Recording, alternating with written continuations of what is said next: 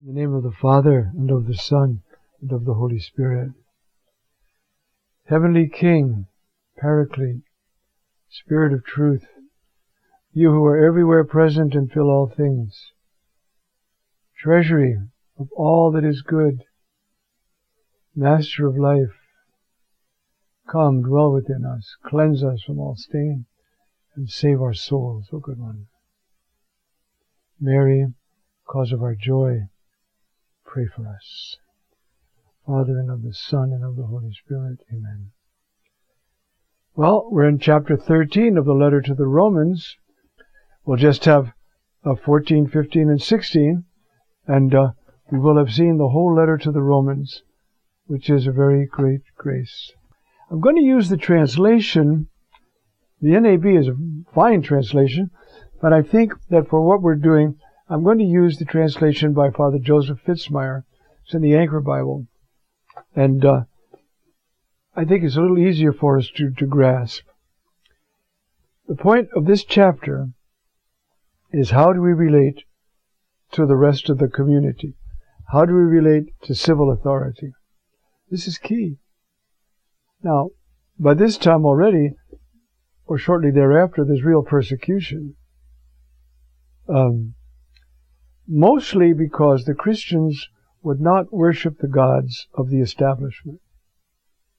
They'll obey the, the, the, the ruler, keep the laws and all the rest, but the gods of the establishment are these demons. They don't know they're well. Some of them know they're demons. Um, the whole purpose of religion was not to bring man to an eternal salvation, but to guarantee the equilibrium of the state. It's a state function. Morality was not part of religion necessarily. Of course, gross immorality wouldn't be either, but morality was dealt with by philosophy.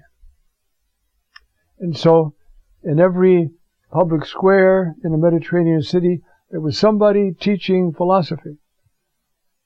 That's why they're called the Stoa from the porch in Athens where Plato, Socrates, Aristotle, they all taught. It was public, anybody could come.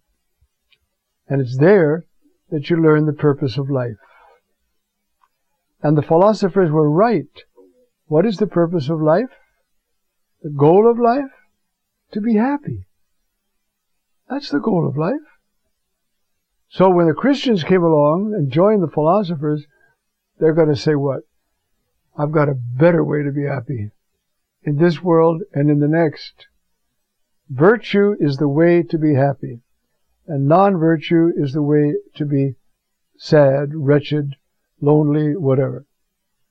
Virtue is the only way to happiness. And so, but this chapter is going to teach of one part of that, and that is um, relating to the government. And I want to go into some detail about that in the time that we have. The text begins, Let every person be subject to the governing authorities, for there is no authority except from God, and those which exist have been set up by God. So, it's divine providence that we have Emperor Nero. We have to respect his authority. We don't have to yield to his wishes. Wishes. We certainly don't have to uh, worship false gods, because that's when their authority is no longer valid.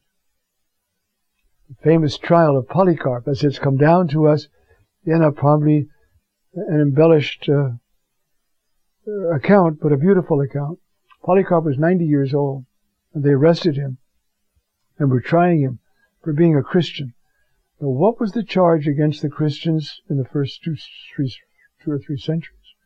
Atheism because they would not worship the gods of the establishment. That's when we'll pray to God, we'll obey the emperor, we'll help the poor, but we cannot worship because that is not God. Only God is God.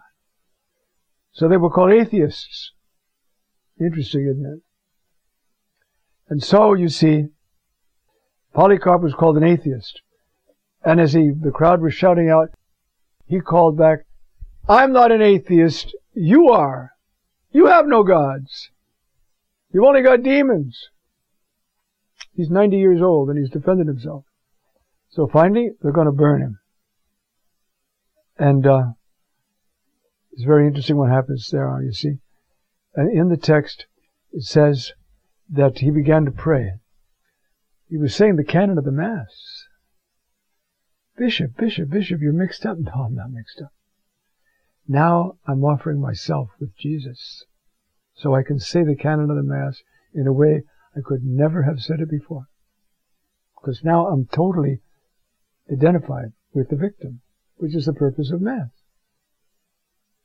To join Jesus in that act of love in which he gives himself totally to the Father, that's what all the saints did, and some did it through death, like Polycarp. And so, uh, it's a touchy business how to relate to the government. Pray for them, love them, forgive them, obey all their just laws, always. But speak up. Speak up for the good of the whole Commonwealth, Christian and otherwise. And I'm going to give you some texts in that way by philosophers. Um, okay.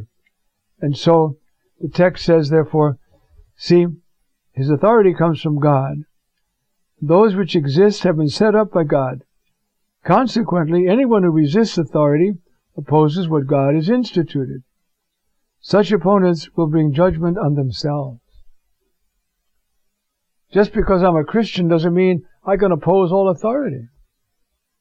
I can oppose sin, but not all authority. Isn't this powerful? And of course, there have been Christians pondering this. We're not the first generation to be faced with the question of Christian obedience to the state. Um, you see, for rulers are not a terror uh, to good conduct, only to evil. Now we're going to see how true that is when the Judeo-Christian tradition becomes the foundation for thinking about the state. And it does that in Europe through Christianity.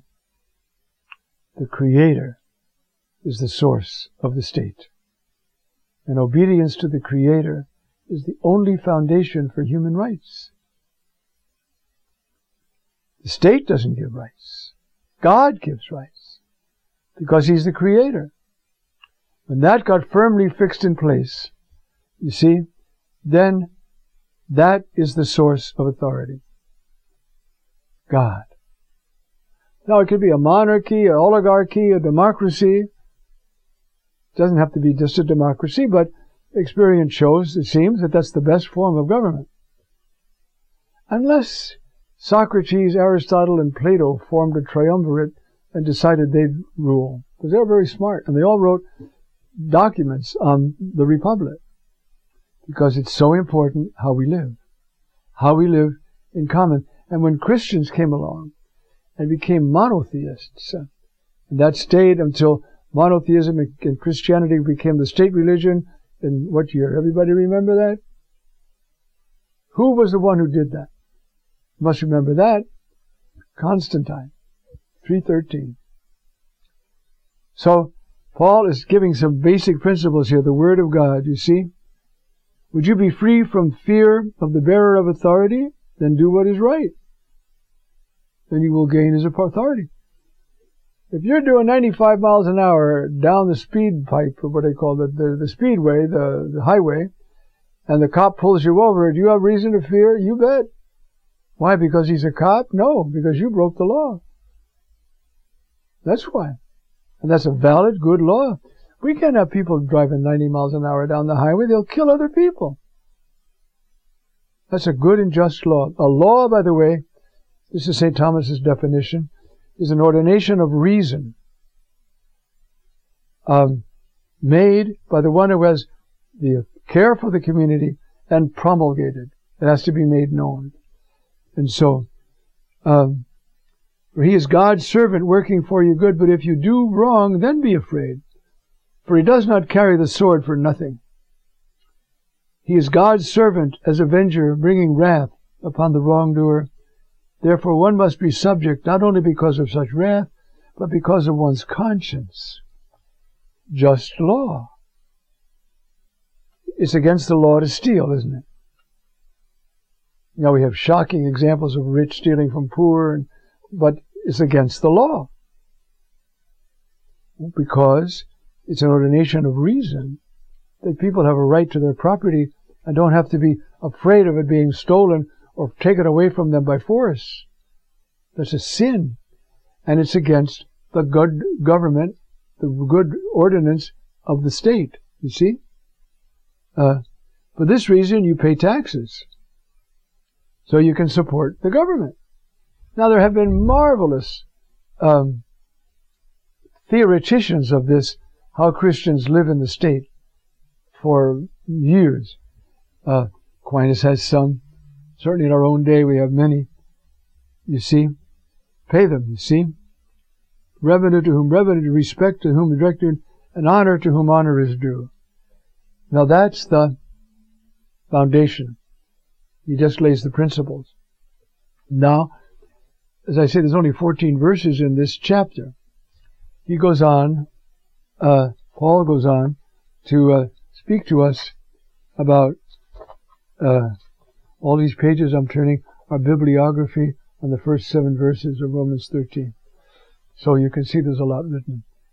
Now, it's the debt of love that fulfills the law. And so the text begins again, you see. Owe nothing to anybody. That's uh, verse, uh, whoops, 13. You see? Owe nothing. Oh, I've skipped a space. I'm sorry. We're back on verse 8. Um, excuse me. Um,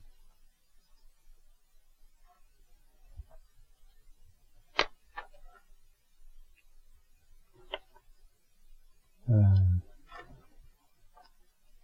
it's a little easier. Maybe I'll have to use the Bible because the text is mixed up with commentary here, which is very good. Well, here it is now. Owe nothing to anyone save that of loving one another, for the one who loves has fulfilled the law. Now, what law? What law? God's law. Yes, but man's law. Can anybody by loving offend the government? No. Unless I stand up for somebody whom the government is persecuting, which happens lots of places in the world. But by loving itself, there's no law against that. If I have ten dollars and I want to give it to this beggar, is it against the law? No. You see? For the one who loves has fulfilled the law. Now, he's talking about the Torah. The Torah would make you a perfectly good citizen. The commandments, do not commit adultery, you shall not kill, you shall not steal, you shall not covet, or any other commandment is summed up in this one. You shall love your neighbor as yourself. Love does nothing wrong, for it is the fulfillment of the law.